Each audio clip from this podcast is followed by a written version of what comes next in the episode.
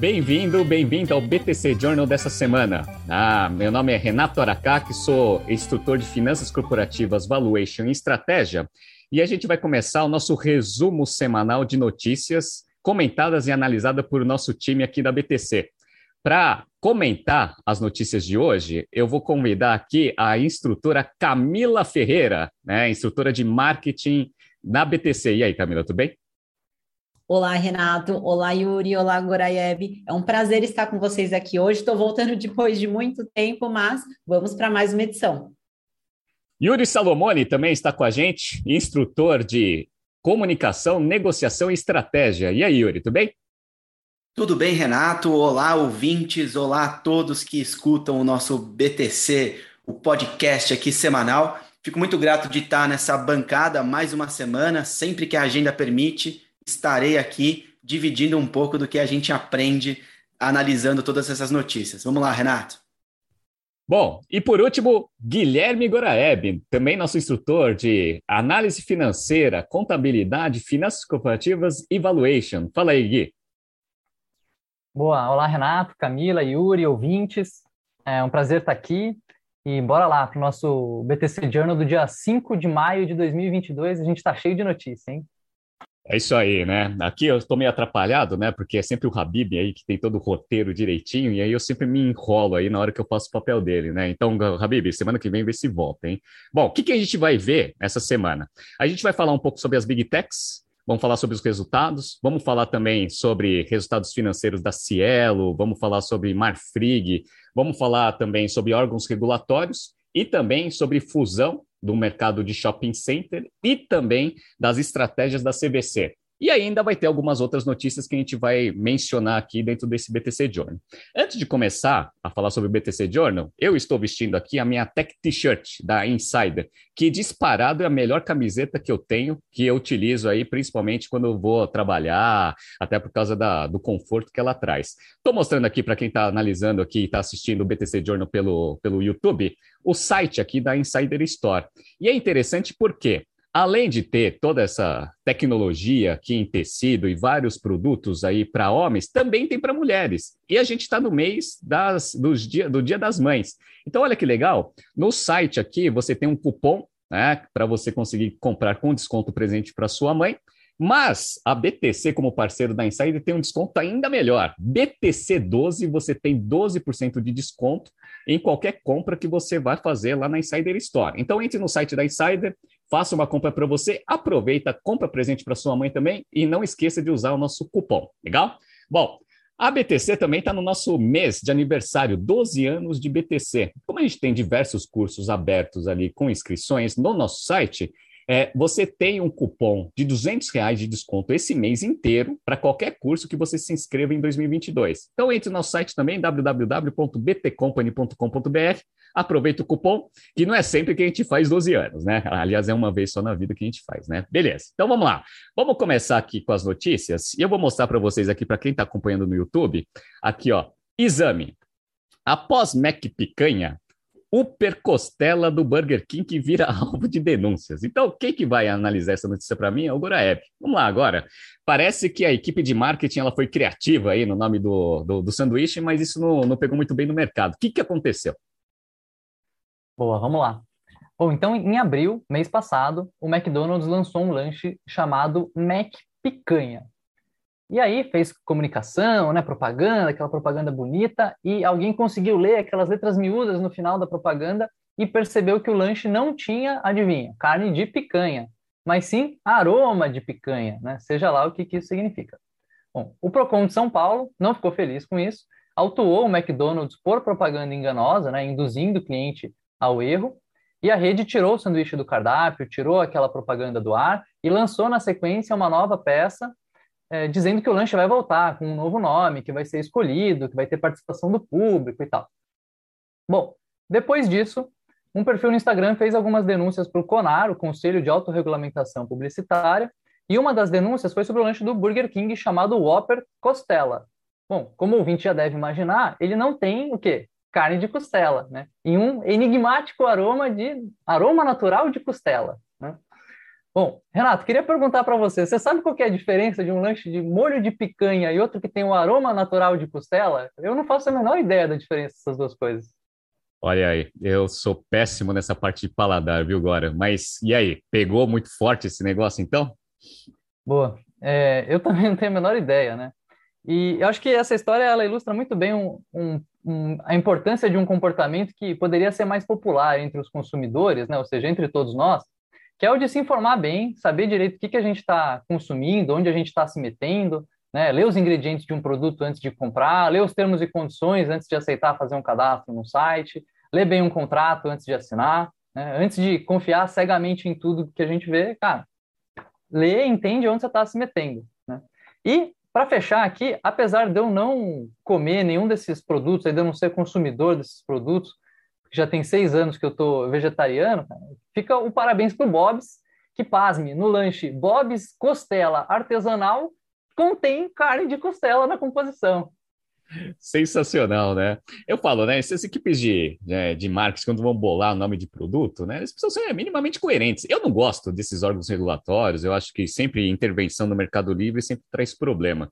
Mas é, essa galera tá de sacanagem, né? Então, Mac Fish tem peixe, é, Mac Chicken tem frango. Pô, o que, que você vai esperar do Mac Picanha, né? Então, você dá munição aí para começar a ter essas regulações aí que eu sempre acho que trazem distorção aí para o mercado. Legal. Bom, falando em distorção de mercado, aproveitando aqui também, saiu uma notícia rápida aqui hoje que eu queria mencionar, que é aqui, ó, fornecedores de vale refeição vão ao CAD contra o iFood. Acabou de sair, ó, dia 5 também.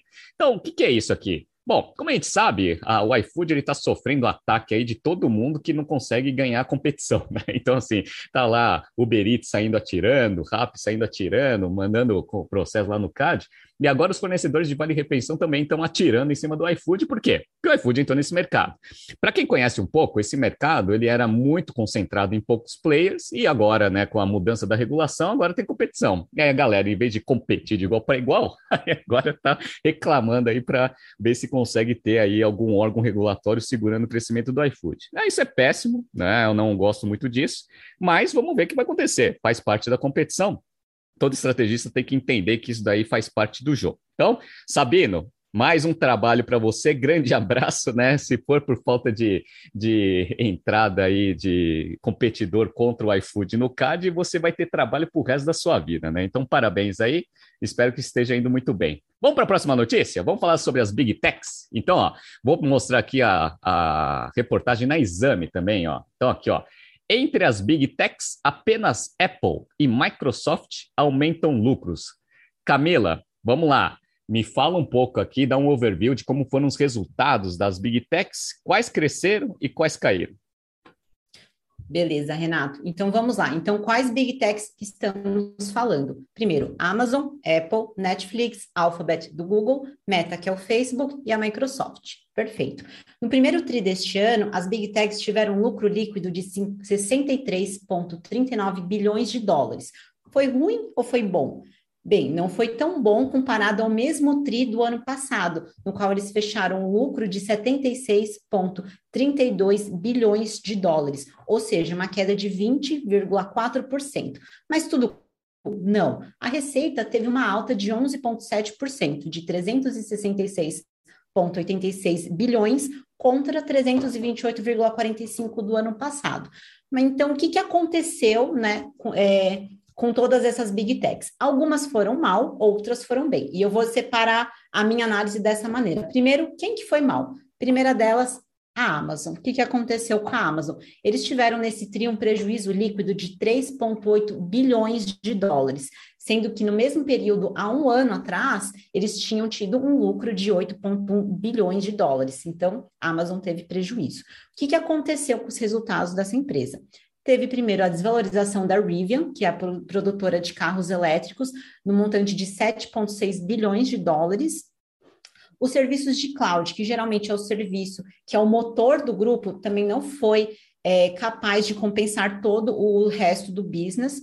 Eles tiveram uma receita de 116 bilhões de dólares, foi um resultado ótimo, mas o que acontece? O grande ofensor foi o custo relacionado aos investimentos em logística e malha de distribuição, que é o fulfillment que está nos resultados da empresa. E agora, imagina, né? O fim da pandemia, o que, que acontece? As pessoas passam a comprar do online no presencial. Então, o que, que acontece? No curto prazo, a Amazon tomou esse baque porque fez todo esse investimento, tá? E aí, qual que é a próxima empresa que foi mal? O Netflix.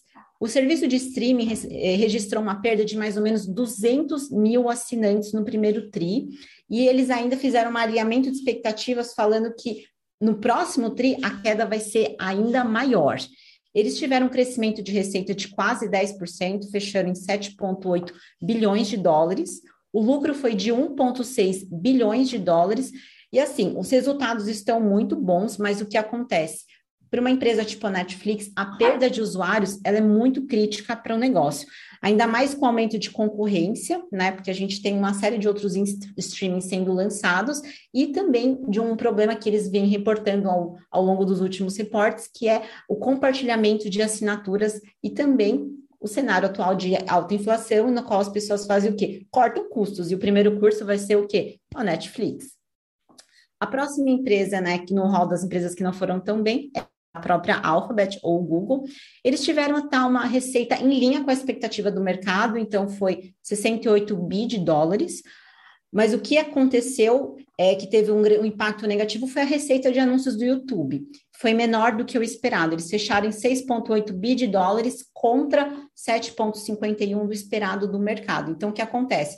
As pessoas estão ficando menos tempo no online por causa da volta, né, à normalidade, e aí isso impacta na publicidade do YouTube. Google Cloud foi bem, assim como todos os serviços de cloud nesses portfólios de Big Tech também foi bem, mas o que causou a preocupação nos investidores foi a queda da margem do grupo da Alphabet. O que, que acontece? O Google ele tem uma série de outras novas apostas e essas apostas não performaram bem. O que aconteceu puxou a margem no todo para baixo tá? Vale salientar que o Google ele está conseguindo diminuir a dependência por parte da publicidade. No relatório passado, eles tinham uma dependência de 92%, e nesse TRI fecharam em 89%, tá? E aí, começando com o hall de empresas que foram bem, começamos com a Apple, Apple sempre, né, é, brilhando nos resultados. A receita foi 97 bilhões de dólares, uma margem bruta de 42,5 bilhões contra 38 do ano passado, então margem bruta também cresceu e cresceu por quê? Porque dentro do mix de produtos, eles têm produtos e serviços e conseguindo aumentar o share de serviços. O que, que acontece? Serviço tem margem maior, puxa a margem do todo para cima. O lucro foi de 25 bilhões de dólares nesse TRI, e o que, que desempenhou bem nas vendas? Então, foi iPhone, MacBook e fones de ouvido venderam muito bem, assim como os serviços também venderam muito bem. A Apple continua tentando diminuir né, essa representatividade do share do iPhone e eu vejo que eles estão fazendo isso né, com essa vertical ali de serviços, tá? Importante né, citar também que a Apple já faz um alinhamento de expectativas com os investidores nesse relatório, falando que a produtora de iPhone vai sofrer bastante com esse problema de microchips no mercado. Então, é, já está ali previsto pela, pela Apple. A próxima empresa também que foi bem é a Microsoft. Eles registraram um lucro de 16,7 bilhões de dólares e o grande impulsionador do serviço de, de, do business foi o serviço de cloud, que é o Microsoft Azure, que somou 19,1 bilhões de dólares em receita, que representou uma alta de 26% no trimestre. E para fechar aqui, o Facebook, apesar de ter uma queda no lucro de 21,4%, os outros resultados foram acima das expectativas do mercado. Então, o mercado ficou feliz com o Facebook, né? Ou Meta. O que, que aconteceu? Eles tiveram é, resultados bons no lucro por ação, foi maior do que a expectativa. O número de usuários ativos por dia, que eles chamam no report de Daily Active Users, e também a receita por usuário, que é o Average Revenue per User, tá? O Facebook, né, só para abrir um parênteses aqui, ele tomou um susto em fevereiro, porque ele perdeu uma série de usuários para o TikTok. E aí acabou impactando no valor de mercado né, nesse, nessa notícia. Vale pontuar também que o Facebook ele tem ainda uma dependência de publicidade muito maior que a do Google. O Google está em 89%, o Facebook está em 97%. Então, ele é muito dependente. E vale pontuar também que eles tiveram é, um prejuízo operacional ali nessas apostas mais de longo prazo, por exemplo, que é o metaverso. Então, 3 bilhões de prejuízo operacional. Só para fechar esse bloco, tanto o Google e o Facebook, nesses próximos é, trimestres, eles vão sofrer um pouco, eles já pontuam nos relatórios que o mercado de publicidade como um todo vai sofrer, porque estamos no cenário atual de volatilidade, inflação alta e publicidade vai ser afetada com certeza. Então, já tem ali uma, um alinhamento de expectativas. Bem, esse foi o overview, Renato. Se eu esqueci alguma coisa, por favor, pode me, me citar aqui também. Bom, mas acho que foi isso mesmo, né? A, a, os resultados aí das Big Techs foram né, é, variados, né? Alguns foram bons, alguns foram ruins. O ponto é o seguinte, estou mostrando aqui na tela, para quem está acompanhando no YouTube, até um gráfico aí que ó, o Valor Econômico fez, e aí vai corroborando um pouco da análise que a Camila fez, né? Empresas que foram bem, as ações caíram menos. Ações, é, empresas que foram mal, as ações caíram mais aqui, né? Então, Netflix caiu aqui quase 49, né? Quase 50% aqui no mês de abril. E aí a Amazon 23, a Alphabet 17, e as que foram melhor, que foi Apple, Meta e Microsoft, caíram aí em torno de 10%. Então, aí a gente vê aí que os resultados financeiros eles estão minimamente em linha aí com as expectativas do mercado e o impacto a gente vê no valuation das companhias. Legal. Bom, o que a gente percebeu aqui pela notícia é que algumas empresas elas têm uma dependência muito forte em relação aos suas, seus produtos ou serviços ou linhas de negócios. Né? Então, Facebook, por exemplo, é um. Mas parece que eles estão tentando desenvolver novos negócios. Então, olha essa notícia aqui que interessante aqui da Forbes. Ó. Porque Meta e Snapchat estão apostando em óculos e drones. Então, essa notícia é interessante porque ela mostra um pouco aí do esforço dessas empresas em diversificar os seus negócios. Yuri, qual que é o objetivo dessas duas empresas diversificando para essa parte aí mais diferente aí do negócio principal? Vamos lá, Arakaki, entender o que está acontecendo aqui com essa notícia que é interessante, no mínimo aguça aqui o nosso nosso pensamento, nosso raciocínio sobre o que, que as empresas farão no futuro para se manterem rentáveis. Vamos lá. Foi lançado a semana passada a primeira loja física da Meta, na Califórnia. Isso foi defendido é, por Mark Zuckerberg, que é o CEO da Meta, e ele defendeu a importância de levar experiência física aos clientes. Aqui eu vou relembrar uma história. Em 2012, 2011, na carta aos acionistas, fatos relevantes, o Jeff Bezos, o CEO da Amazon na época, ele fez uma carta dizendo: o futuro do mundo é digital, o futuro do mundo são e-commerces, o futuro do mundo é virtual. Beleza. Em 2016 ou 2017, salvo engano, ele pediu desculpas na mesma carta aos acionistas, dizendo: desculpa, eu errei, a minha análise há 5, 6 anos atrás foi errada, e agora retificando isso, e o futuro do mundo é omnichannel, o futuro do mundo é físico, o futuro do mundo é virtual junto. Beleza. Mark Zuckerberg agora é, vai nessa linha também de juntar o físico ao virtual. A Snap, dona da Snapchat, ela revelou o Pix, que não é o Pix da, da transferência bancária aqui no Brasil, é o Pix com Y no final, que nada mais é do que um drone que tira fotos e grava vídeos. Bom, essas empresas que sempre ofereceram serviços virtuais ampliaram nos últimos anos investimentos em equipamentos físicos. Um, um pouco da história disso. Em 2014, a Meta, na época Facebook, investiu 2,3 bilhões de reais na compra de uma empresa chamada Oculus. Oculus com U no final. Não é o óculos escrito como a gente escreve aqui no Brasil, gramaticalmente correto. E há alguns anos a Snap comercializa esses equipamentos. Mas vamos lá. Qual o objetivo da empresa é, em, em, em, em se estruturarem através de dados e apostarem em equipamentos?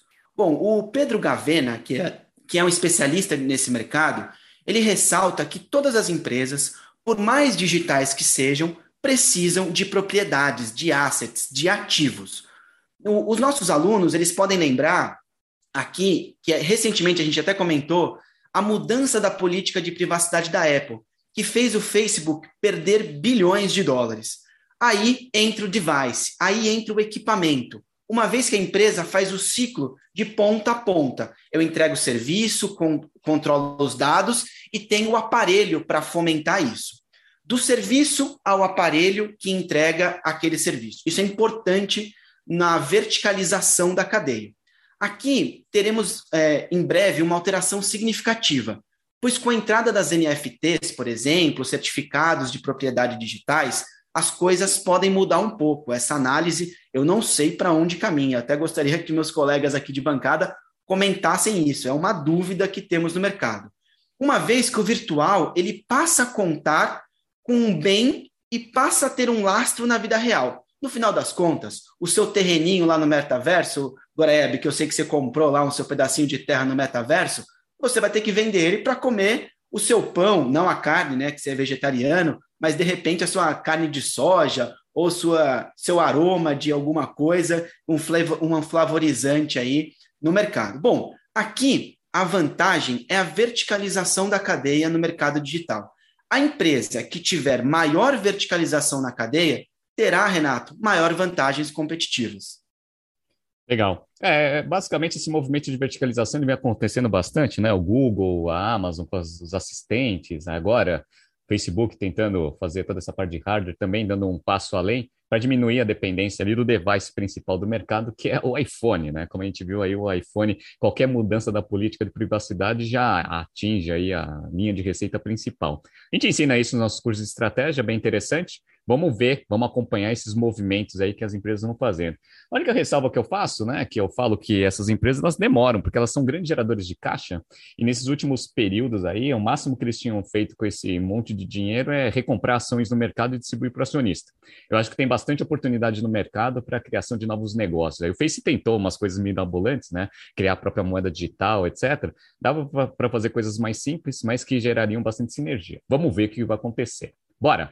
A última notícia que deu uma balada aí no, no noticiário nessas últimas semanas está relacionada à remuneração de executivos.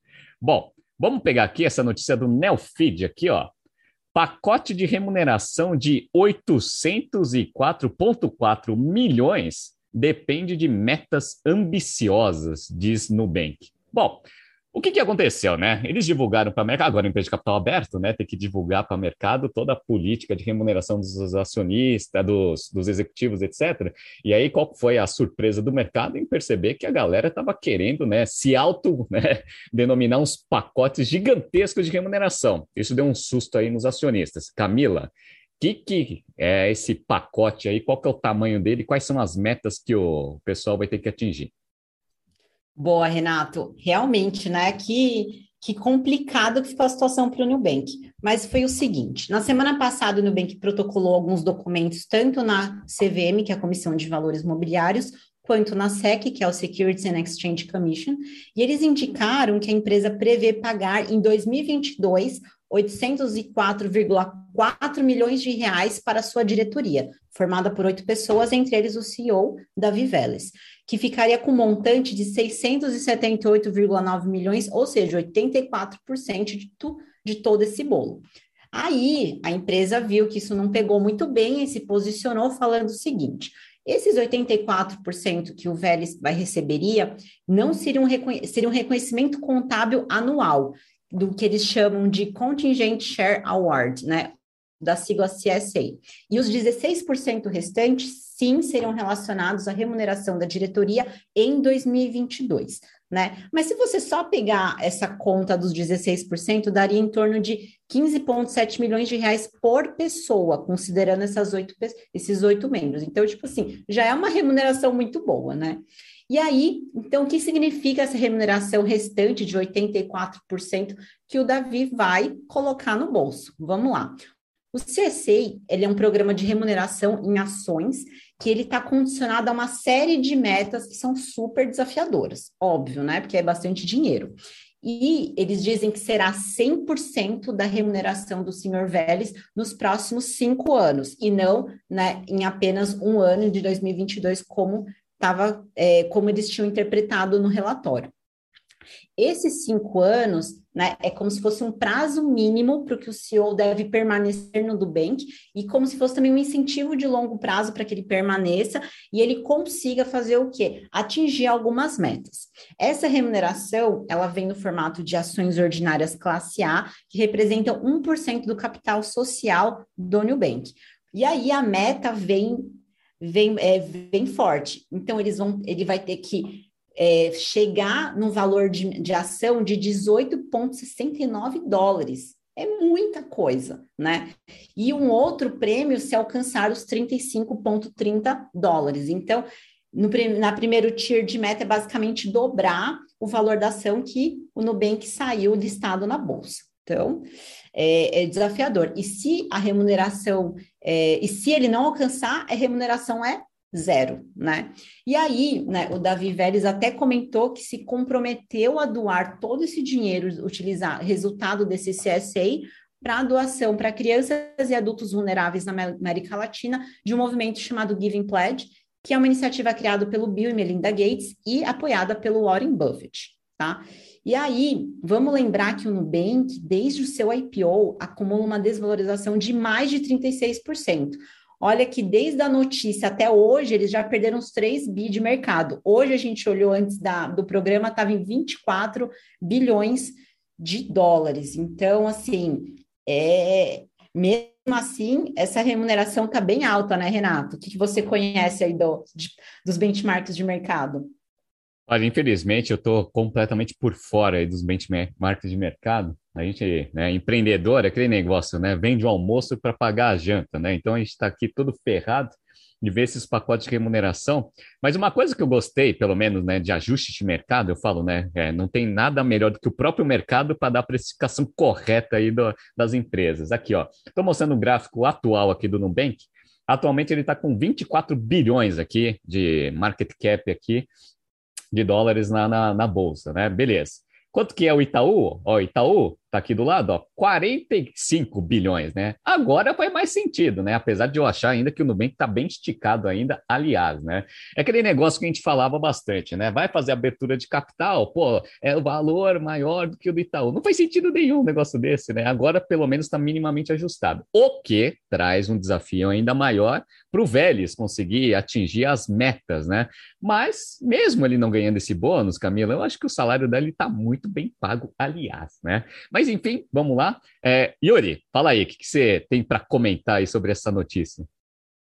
Tem uma, tem uma frase que eu guardei aqui comigo, até anotei, Renato. A semana passada, retrasada, você comentou, né? Alguém colocou um maçarico na equipe do, do Itaú para eles saírem fazendo fusões e aquisições e correrem atrás do prejuízo. Bom, eles devem estar fazendo isso e com tanto dinheiro, com tanto valor de mercado, vai deixar o Nubank para trás, na minha humilde opinião. Pois é, né? Nubank tem um desafio, é um banco super inovador aí, mas eu acho que o valor de mercado dele está bem distorcido, né? Mas não deixa, obviamente, de tirar o mérito aí do que foi feito aí na, no mercado de fintechs. Beleza, bora. Vamos lá. É, Vamos agora analisar aqui alguns resultados trimestrais interessantes, mudando bastante aqui de, de, de, setor, mas também fazendo aquela, aquela lógica, né? Dado que o Goraeb ele não come carne, ele vai de novo analisar uma notícia sobre carne. Então vamos lá. Lucro da Marfrig cai 61% no primeiro trimestre a 109 milhões com aporte na BRF. Agora, que, que aconteceu aí com os resultados aí da, da, da Marfrig e por que que isso, é, que, que tem a BRF a ver com esse resultado? Boa. Análise imparcial, né, de quem não é cliente. Bom, a Marfrig, né, a empresa que tem como principal negócio ali com, comprar, matar, cortar, embalar, vender pedaços de boi aí, ela divulgou esse resultado do primeiro trimestre e a receita líquida foi de 22,3 bilhões de reais, que é um crescimento de quase 30% em relação ao primeiro TRI do ano passado. O EBITDA cresceu impressionantes 60,9%, chegando a 2,75 bilhões de reais. Já o lucro líquido foi impactado pela marcação a mercado da participação que a empresa detém na BRF. Né? Então, a Marfrig ela é dona de 33% da BRF, e como o valor de mercado da BRF diminuiu, esse ativo que ela possui perdeu o valor e isso entra no resultado, é, diminuindo o lucro. Né? O lucro deles ficou em 109 milhões de reais. A participação da BRF, aliás, a BRF no mercado caiu 38% só nesse ano, e a ação da Marfrig caiu 21%. Isso estou pegando do começo do ano até ontem, dia 4 de maio. Bom, então está tudo caindo, né? Ambas caíram, e o fato da Marfrig ter um investimento na BRF é o que levou a esse resultado negativo, essa marcação a mercado, né? Que é você considerar o valor pelo preço que ele está sendo negociado, o ativo pelo preço que ele está sendo negociado. É, com isso, um, uma coisa que ficou interessante ali, né? foi eu peguei e olhei alguns números financeiros da Marfrig e ela está negociando com múltiplos bem baixos, né? Assim, preço sobre lucro de três vezes, um ROIC legal, acima da inflação, acima da Selic, né? Que é o importante, que está difícil aqui. Então, pode ser algo interessante para ser analisado para os investidores. Legal. É, esse mercado de carne aí é um mercado bastante promissor, até porque está tendo uma inflação de alimentos, e o Brasil ele, é, ele tem um custo operacional, a princípio, baixo, então exportando com um câmbio favorável e com inflação, eventualmente as margens tendem a subir. Interessante isso. Vamos ver aí o que a Marfrig está fazendo. Só esse investimento aí na BRF, né, que o mercado vem especulando que poderia ser um movimento para fazer a fusão das duas grandes empresas, até para fazer frente à JBS, que é líder disparado aí desse segmento. Legal, tá?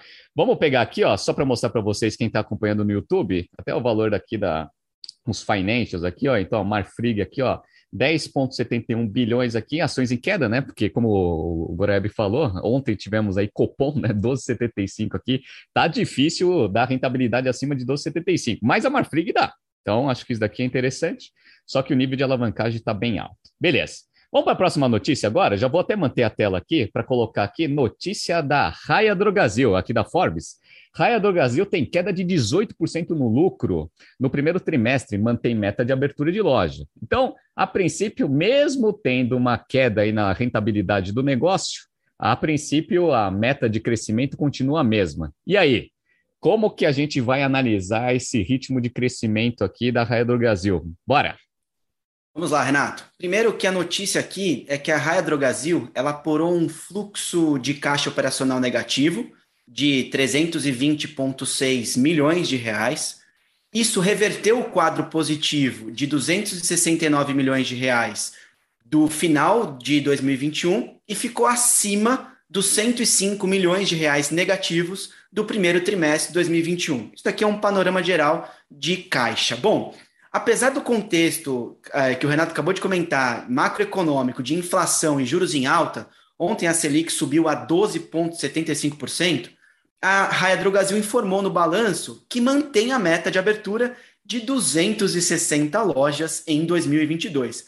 Uma conta básica aqui, se a gente considerar todos os dias do ano como úteis, é uma loja, é mais de uma loja por dia útil do ano. É muita coisa quem já trabalhou com expansão sabe que isso é um desafio enorme, mas aqui é uma grande oportunidade, porque a Raia Drogazil está provavelmente negociando pontos comerciais com um custo de aluguel muito baixo, porque muitos lugares estão com vacância altíssima, considerando shopping center, considerando é, ruas de grandes fluxos. Beleza.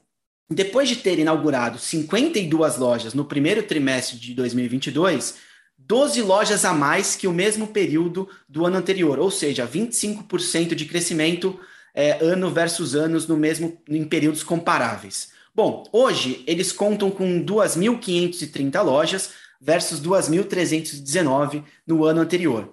Eles afirmaram agora no final de março que 30% das lojas ainda estão em processo de maturação. É normal, é, não não, não atingiram ainda o potencial de receita e rentabilidade que se espera de um negócio novo. É, um dado importante é que a Raia Drogazil agora está presente em 501 cidades no Brasil. São 83 cidades a mais que no primeiro TRI de 2021. O que isso quer dizer? Que basicamente é, ela entrou em cidades que ela não era conhecida. Cidades do interior, cidades mais longe dos grandes centros, e isso tem uma dificuldade de conhecimento de marca, de branding, que a Camila comenta nas nossas aulas de marketing aqui no GBP. Bom, a Raia Drogazil teve um EBITDA ajustado de 388,4 milhões de reais no trimestre. Isso representou uma queda de 6,6% ano versus anos e recuo ante aos 448,1 milhões de reais no quarto TRI de 2021. A margem, isso é um problema, ela caiu 1,4 pontos percentuais. Era de 7% e hoje é de 5,6%.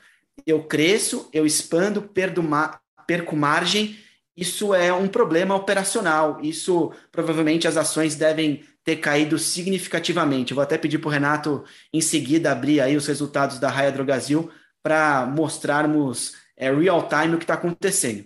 Mas para finalizar aqui a minha análise, a expectativa da empresa é a recomposição inflacionária a partir do segundo trimestre desse ano. Isso terá origem, e tem justificativa, é, no reajuste do preço dos medicamentos, que está aí da ordem de 11%. Isso foi autorizado pela Câmara de Regulação do Mercado de Medicamentos, que é a CMED, e contribuiu para e vai contribuir né, para a rápida normalização das margens da companhia. É isso que está no balanço aqui apresentado da Raia Drogazil. E aí, Renato, provavelmente a ação está despencando e isso se deve basicamente ao, ao alto capex, ao alto investimento que eu tenho tanto de mercadoria nessas lojas, quanto nas reformas, quanto na contratação e treinamento de pessoas. E conta para mim, Renato, quanto está o ROIC dessa operação aí? Vamos lá, pessoal. É interessante aqui, né, que essa análise é, a gente mostra que é, é um negócio que, que, que, é bom, né? Ele tem uma demanda mais estável, mercado de remédio, medicamentos, etc. Né? É, como o Yuri falou, parece que existe uma oportunidade de mercado para você expandir o negócio com custo baixo. Quando o mercado voltar à normalidade aí, é, em termos de demanda, eventualmente você vai estar muito bem posicionado com custo de ocupação baixo, consequentemente, ganho de escala, você vai ter uma rentabilidade melhor no futuro, mas no curto prazo esse negócio dá um problema mesmo. E dá, ó. Aqui, ó, tô mostrando aqui, ó, as, as ações aqui nos últimos cinco dias, ó, vem caindo bastante. Então, ó, tava ali em torno de uns 22, está em 19. Só hoje está caindo 6%. Então, esse é um negócio que, eventualmente, ele tem esse pequeno problema aí de curto prazo, tá? Fazendo muito capex, fazendo muita expansão, mas não tem muito jeito, não. É um mercado que é muito concentrado. Só para vocês terem uma ideia, a Raia do Brasil disparada é a maior do mercado, tem 15% de market share. 15, né? Então, assim, fazendo essa expansão ainda deve ganhar uns 2, 3 pontos percentuais. Então, um mercado muito é, fragmentado. Escala é uma grande fonte de vantagem competitiva. Vamos ver o que vai acontecer aí com a Raia do Brasil aí nos próximos trimestres. Fala aí, Yuri.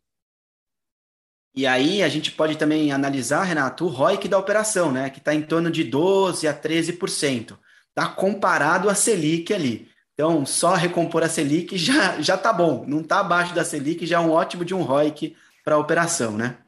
Pois é, eu lembro que quando, quando eu era presidente de uma empresa lá em 2016, né, o pessoal chegava assim, ah, mas o crescimento do negócio está abaixo da inflação. Aí falava assim, ó, a única coisa que está acima da inflação é a taxa de juros, né? Qualquer negócio aí não está dando rentabilidade mínima aí para conseguir justificar a inflação. Mas enfim, vamos ver, estamos voltando a esse cenário aí ruim aí de mercado. Bora! Mas parece que algumas empresas estão começando a dar sinais de melhora aí no mercado e uma delas é a Cielo. Então, ó, vou mostrar aqui a notícia da Cielo aqui da Forbes. Então, ó, Cielo corta custos e lucro recorrente cresce 36% no primeiro trimestre. Então, a Cielo, que era fonte aí de bastante notícia e crítica aqui do BTC Journal, quando eu ministrava praticamente toda semana esse, esse negócio, parece que está melhorando aí nesses últimos trimestres. Camila, você que deu uma analisada nesse negócio, melhorou mesmo? Melhorou, Renato, melhorou. E olha, eles pegaram as rédeas e o controle dos custos para impactar nesses resultados tão bons. Então vamos lá. O lucro líquido foi de 185 milhões de reais, 36% maior do que o mesmo período do ano passado, que é o primeiro tri deste ano. Segundo o relatório, é, os resultados do trimestre, o que impactou nessa melhora foi o seguinte: primeiro, eles conseguiram capturar mais volume nas transações financeiras controle super rígido dos custos. Eles também fizeram uma expansão do business de antecipação de recebíveis Eles fizeram uma performance excelente na Cateto, não sei se vocês sabem, mas a Cateto é uma joint venture da Cielo e da BB Elo Cartões Participações SA, sendo o principal ativo os cartões de débito e crédito da Ranjoro Card, ou seja, é uma joint venture de é, meios de pagamento. E aí vamos lá analisar os números da Cielo. Só de antecipação de recebíveis, eles capturaram 26 bilhões de reais em volume, representando um crescimento de 31% comparado com o mesmo TRI do ano passado. A receita líquida cresceu 14,1% comparado com o mesmo TRI do ano passado. E tudo isso graças à solução que a Cielo é, implementou, na qual as pessoas conseguem receber as vendas do cartão de crédito em até dois dias úteis. Então, nesse cenário de crise, é maravilhoso, né? Então, a Cielo ganhou pontos aí. Além disso, eles tiveram uma redução nas despesas de 0,5%. Parece pouco, mas não é. Por quê? Porque no mesmo TRI do ano passado, eles não tinham crescido tanto em volume capturado né, nas transações financeiras. Então, 0,5% dentro de um cenário de crescimento maravilhoso. Eles também é, citaram bastante, reforçaram bastante no relatório o resultado da Cateto. A, a, a Cateto, a joint venture, conseguiu expandir 165% comparado com o mesmo TRI do ano passado, por conta da melhora da performance operacional e também cresceram em volume 21,8% em volume de transações de cartão de crédito. Então, olha aí esse público consumindo mais um cartão.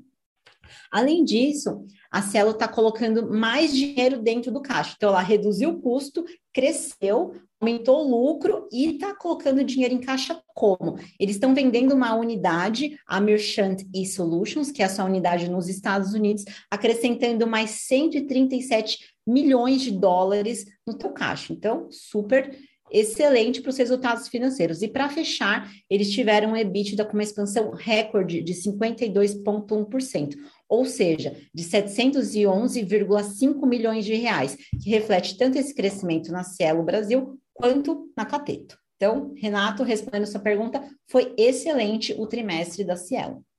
Legal, né? A gente percebe aí que a Cielo é uma empresa que era líder, disparado nesse mercado, perdeu bastante participação, até por causa do crescimento aí de Stone, PagSeguro e várias outras empresas entrando em meios de pagamento.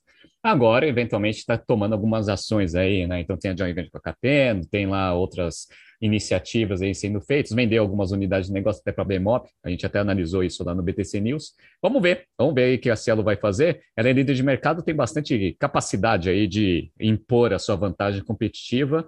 Espero que isso ocorra aí nos próximos trimestres. Legal. Vamos agora falar sobre análises estratégicas aí, duas empresas aí fazendo dois movimentos interessantes. A primeira é uma que vem sofrendo bastante aí nesses últimos trimestres aí, né? Que é a CVC. Então saiu essa notícia aqui na Nelfeed, ó, o plano da CVC para criar um gerador de caixa dentro de casa. Então, essa notícia, ela fala bastante aí sobre os planos futuros da CVC, que por, por, por nesses últimos tempos aí passou por muita dificuldade. Goreb, vamos lá. Você vai tentar é, explicar para a gente quais são os planos aí que a CVC tem para o futuro para ver se né, consegue dar um tchau aí para a má fase aí desses últimos tempos. Boa, vamos lá. Vou tentar explicar. São muitos planos e como você comentou, né, a CVC ela passou por uns, uns meses, uns anos aí que, pelo amor de Deus, né? Quanta Quanto azar ali, foi a Avianca quebrou, ela perdeu dinheiro com isso, a Itapemirim quebrou, ela perdeu dinheiro com passagens que ela tinha comprado e que a empresa não voou. Teve pandemia, então ninguém voando para lugar nenhum, porque os países estavam fechados. Teve fraude contábil de bilhões que apareceu lá e dinheiro sumiu. Cara, foi muita coisa uma atrás da outra. Né? E, e a CVC está aí, né? Tá, tá sobrevivendo. Então, uma coisa que não dá para dizer é que a CVC não é resiliente. Aliás, a CVC já está fazendo 50 anos. Né? A notícia destaca aí que como uma das, uma das coisas que ela vai fazer para comemorar os seus 50 anos, além de campanhas de marketing com Ivete Sangalo e tal, ela vai investir 150 milhões de reais em tecnologia. Né? Um investimento que vai ser feito para unificar o sistema de loja física com site, para criar um marketplace de crédito um hub de pagamentos e um programa de fidelidade, ou seja, uma porrada de coisas. O CEO da CVC, o Leonel Andrade, ele já comandou a Smiles, que é um plano de fidelidade da Gol, a Credicar, que é uma bandeira de cartão de crédito, a Losango, que é um banco. Então dá para entender de onde que vem a inspiração para fazer tantas coisas, talvez um pouquinho distantes ali do, do core da CVC, que é transacionar a passagem né, de avião, de hotel, fazer booking da, no setor de turismo.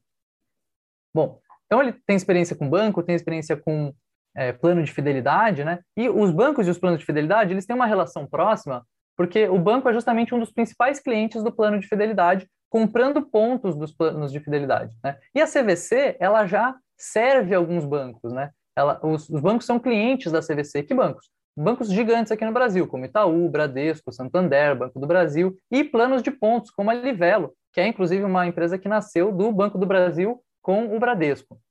Então, eles já fazem o back-office ali, né? eles já fazem o por trás dos panos. E agora eles querem ir para o front, eles querem chegar até o cliente. Qual que é a vantagem de fazer isso? Né? De avançar um pouquinho, a gente fala avançar para frente na cadeia de valor, né?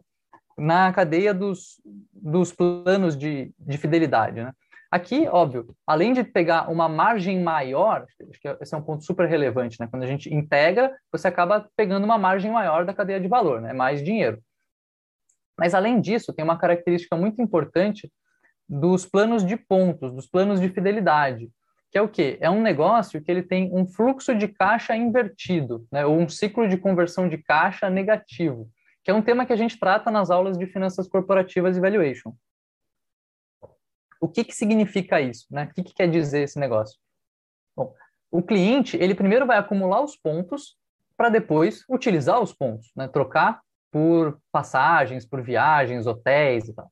A empresa, ela recebe, ela, quando ela tem os pontos, ela emite os pontos, ela vai receber o dinheiro do, do banco, que é um dos grandes compradores ali daqueles pontos. E ela vai ficar com aquele dinheiro por um tempo até que o cliente efetivamente faça a utilização daqueles pontos que ele possui e compre a sua passagem. Ou seja, ela tem o dinheiro, ela recebe o dinheiro antes de ter que usar ele. Ela fica com o dinheiro um tempo. E ela pode colocar esse dinheiro para trabalhar para ela. Né? seja aplicando aí no Tesouro Direto, que está agora rendendo 12,75 no ano, seja reinvestindo esse dinheiro na própria operação para acelerar o crescimento. Né? Esse tipo de estratégia de criar um plano de fidelidade ou um negócio com ciclo de conversão de caixa invertido junto de um negócio que consome muito caixa é muito similar ao que acontece com as empresas aéreas. Né? As empresas aéreas também têm custos antes do recebimento, ela precisa pagar o, o leasing do avião, ela precisa pagar um monte de gente, ela precisa comprar combustível e tal, e aí depois ela vai receber o dinheiro da passagem, e a empresa de ponta, no caso a gente tem Smiles e Gol, Latam Pass com Latam, né, ela funciona da maneira oposta. Então isso é bom para a empresa que tem o fluxo de caixa normal, né, fluxo de caixa positivo, porque as duas empresas juntas elas vão ter uma necessidade de caixa menor. Né? O que, que significa isso? Vai enxugar o capital de giro, a empresa vai gerar mais caixa, e, por consequência, aumenta o valuation da CVC como um todo. Né? Assim como aconteceu no aéreo, assim como a gente viu no, com algumas empresas de educação, né? eu não duvido nada que a CVC daqui a alguns anos monte uma holding, separe essa operação de plano de fidelidade, abra capital dessa unidade de maneira isolada, o que vai permitir que investidores invistam apenas no plano de fidelidade da CVC e não em toda a operação da CVC. Né? Isso tende a ser um, um movimento que destrava valor, né, ao permitir que os investidores façam essa escolha. Além disso, as outras iniciativas que vão vir desse investimento de 150 milhões de reais. Né? Parece até muita iniciativa, muita coisa para acontecer com só 150 milhões de reais. É, bom, tem um outro investimento que é a integração dos dados dos clientes que compram nas lojas físicas e no site. Né? Isso ajuda com aquele termo que a gente vem falando, que a gente vem ouvindo, que é o omnichannel, ou a omicana, omicana, como é que fala em português isso aí? Você sabe? O Omnichannel? Omicanalidade. Esse cara aí, omicanalidade. O que, que, é? É o cliente ter uma experiência única, né? uma experiência uniforme com a marca, independente de onde ele está tendo essa experiência. Né? Se é na loja física, se é no site, se é no aplicativo. Então, com isso, a CVC ela vai permitir que o cliente, quando chega na loja física, o atendente que está ali te recepcionando, ele sabe o seu histórico, né? ele sabe que voos que você fez, o que, que você está pesquisando, enfim. Ele uniformiza a, a experiência, melhorando ela como um todo. Né? Além disso, tem o marketplace de crédito que ela vai estar tá criando. Né? Qual que é a ideia aqui? É permitir que alguns bancos ou pessoas, instituições que têm recurso ofereçam financiamento, né? É ter o financiamento por parceiros. Isso daqui eu acho que é um negócio que, pensando no futuro, aqui a gente tem aquela questão do Open Finance, né? De poder ter um acesso maior aos dados, o cliente é, é o dono dos dados financeiros dele, ele pode divulgar esses dados para as instituições, com isso as instituições, mesmo sem ter relacionamento com o cliente, conseguem conhecer ele e oferecer um crédito mais interessante, isso aqui pode ser uma alavanca legal de crescimento para CVC tanto ganhar alavancando o seu negócio, né, o seu negócio principal, a sua operação de viagens, como também eventualmente ganhar um take rate, ganhar um, um pedacinho aí dessa operação de crédito que acontece para possibilitar a viagem. Né? E como se não bastasse tudo isso, a CVC ainda divulgou que pretende unificar tecnologicamente a sua operação B2B, que consiste de quatro empresas que ela comprou ao longo aí de diversos anos e nunca integrou os sistemas, ou seja, era tudo uma zona, ninguém se conversava. Bom, lendo essa notícia, eu fiquei com a impressão que a CVC ela quer decretar que o período de sobrevivência, né, marcado em especial pela pandemia, mas também por outras dificuldades, acabou. Né. Agora são vários grandes projetos com potencial de impacto gigantesco que entram para jogo. Aqui, aqui, entre nós, né, me parece que alguns deles, como integração de sistema de empresas adquiridas, já poderiam ter começado faz um tempo, né? Mas tudo bem. Alguns indicadores que a empresa divulgou, eles parecem corroborar com essa história de que os tempos difíceis estão passando. As reservas confirmadas aumentaram 40% nesse trimestre em relação ao ano passado, e as reservas consumidas, né, as viagens executadas de fato, subiram quase 34% na mesma comparação. Agora, cabe para a empresa conseguir entregar tudo isso que ela vem prometendo, todos esses projetos gigantescos, e reverter o prejuízo. Né? Acho que é um desafio enorme, mas a CVC me parece estar bem posicionada para atacar eles. Muito bom. É, é interessante, né? Porque a CVC a gente sempre analisava como um bom negócio, só que estava com muito azar. Então, óleo do Nordeste, quebra da Avianca, Itapemirim, pandemia, um monte de coisa, né? Sem contar fraude contábil. Mas é um negócio, como todo marketplace ali, que consegue ter o ciclo de conversão de caixa invertido, tem muita oportunidade para a criação de produto financeiro. Eu acho que com esse novo CEO aí, com esse histórico aí no mercado, tanto na parte de modelo de coalizão, quanto na parte de é, gestão de cartões, etc., eu acho que a CVC, de fato, ela vai ter muita oportunidade aí para ser um player relevante. Dá uma olhada lá nos resultados da Booking.com depois, decolar e da agora da, da do Airbnb, só para vocês verem lá o famoso ciclo de conversão de caixa invertido. E é isso que eventualmente vai conseguir né, ser feito ali dentro da CVC, se obviamente essa maré de azar começar a dar uma, uma aliviada para a operação. Perfeito. Agora, para a gente fechar aqui o BTC Journal, teve uma fusão que começou ali uma conversa esse ano, demorou para caramba. Então tem tanto aspectos de negociação quanto aspectos aí do próprio segmento em si que é o caso aqui da Allianz com a BR Malls. Então, aqui a notícia: ó, o que a fusão entre Allianz e BR Malls diz sobre o futuro dos shopping centers? Yuri, você que trabalhou aí bastante em varejo, etc., o que, que você analisou dessa notícia e como que foi essa transação? Vamos lá, Renato, trazer um pouco da experiência na prática, né? Bom, que é um, inclusive é um dos nossos, nossos pilares aqui na BTC, colocar em prática tudo que a gente aprende na teoria. Mas vamos lá. É, essas duas empresas elas anunciaram a fusão na última sexta-feira, dia 29 de abril, e após várias rodadas de negociação, foram três, uma delas, inclusive, eu mesmo comentei há alguns episódios atrás, lá em janeiro, fiz uma, um comentário rápido em março, e agora vou fazer a terceira e final, provavelmente. Bom, essa fusão ela cria um gigante do mercado, com 69 shopping centers e 38,5 bilhões em vendas Bom, apesar do anúncio, ainda precisa ser aprovado, tanto pela Assembleia de Acionistas da, da Aliança, quanto com a Assembleia da, da BR Malls, e também pelo CAD, que aqui tem uma pedrinha no sapato em alguns casos. Bom, dado que eles anunciaram, eu acho muito difícil que trave, né? Geralmente já as articulações já foram feitas. Bom, um pouco do histórico.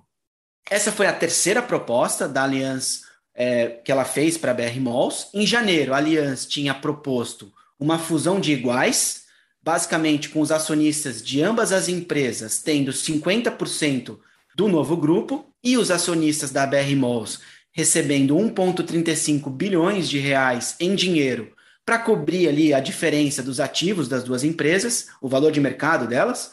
Bom, a segunda proposta, ela foi rejeitada em março e previa um pagamento em dinheiro no valor de 1,85 bilhões, ou seja, aumentou meio bilhão de reais, e uma troca de uma ação da BR Malls para 0,33 da Aliança, ou seja, 33% da Aliança, 66% BR Malls. E a terceira, agora que foi aceita, é que os acionistas da BR Mall receberão BR Malls receberão 55,13% do capital social da Aliança. Além disso, receberão uma parcela em dinheiro do montante total em 1,25 bilhões. Beleza. Esse processo de consolidação do setor, ele tende a acelerar e não será surpresa se outras empresas, como a Multiplan, por exemplo, fizerem esses movimentos parecidos. Aqui temos a famosa economia de escala. Eu coloco mais coisas semelhantes no mesmo bolo, eu ganho poder na minha negociação. Quanto mais produtos, o mesmo produto eu compro é, ou prometo comprar, menor o meu custo unitário daquela mercadoria que eu compro. Aqui eu trago o custo unitário do produto para metro quadrado do shopping center locado. Beleza. É, Lembrando que o shopping center, o Renato comentou isso algumas vezes, vive de fluxo.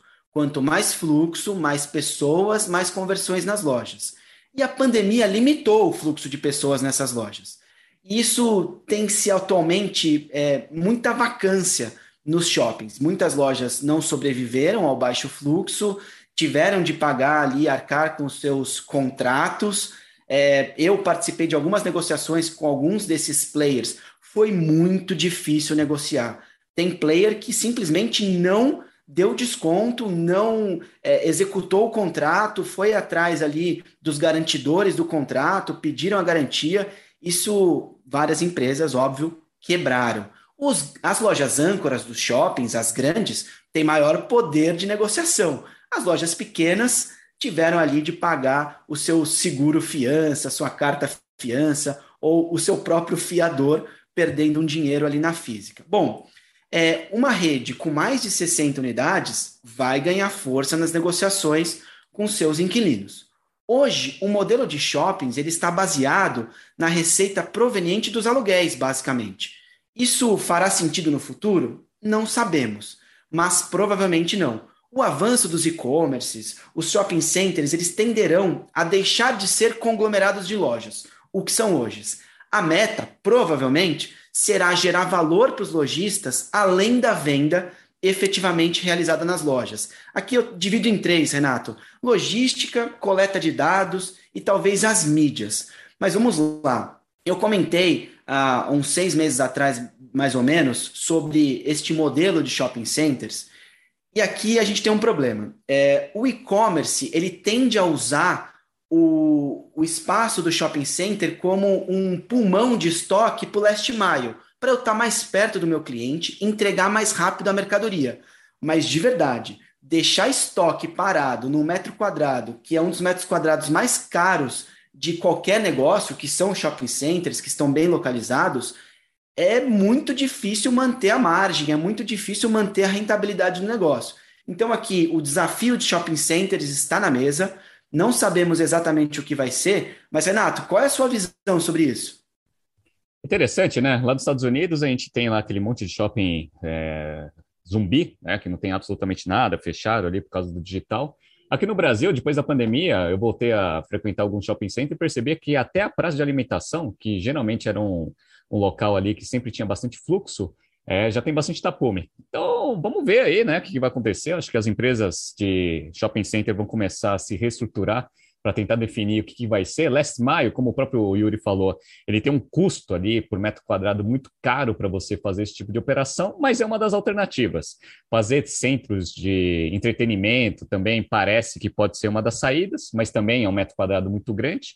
Vamos ver o que, que essas empresas vão fazer. Na minha visão, acho que boa parte desse real estate ele vai se pagar se você fizer um, até um, né, um negócio meio híbrido ali entre é, escritórios comerciais e a parte de conveniência, como a gente já vê em alguns shoppings, né? Ou residencial. Vamos ver o que vai acontecer, mas eu acho que puramente shopping center no futuro, infelizmente, eles não vão ter vida muito longa. Vamos imaginar aí, vamos ver o que vai acontecer. Bora! Essa era a última notícia aqui do BTC Journal, então queria agradecer aí a participação dos meus colegas. Yuri, valeu aí pela participação.